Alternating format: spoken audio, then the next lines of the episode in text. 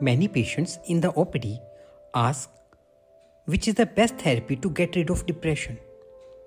And is it safe to take antidepressants? Actually, it depends on the severity of depression and the individual case. For some people with mild to moderate depression, psychotherapy and lifestyle changes may be enough to improve symptoms. For others with more severe depression, medications, in addition to therapy and lifestyle changes, may be necessary to effectively manage the condition.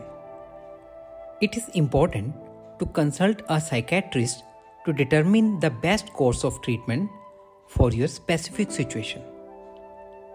They will likely conduct a thorough assessment and make a treatment recommendation based on the specific type and severity of depression as well as the patient's preferences.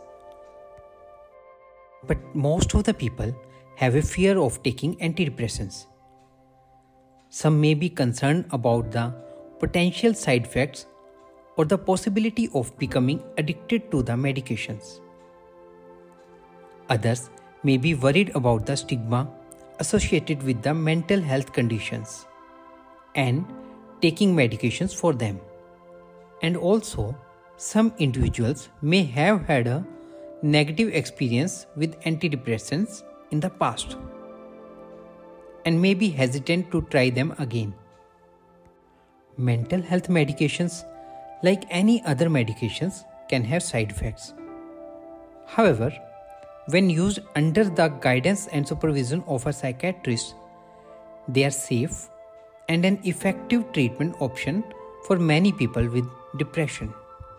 Always remember, depression is a real illness and it should be treated under the guidance of a specialist like any other physical illness. Thanks for listening.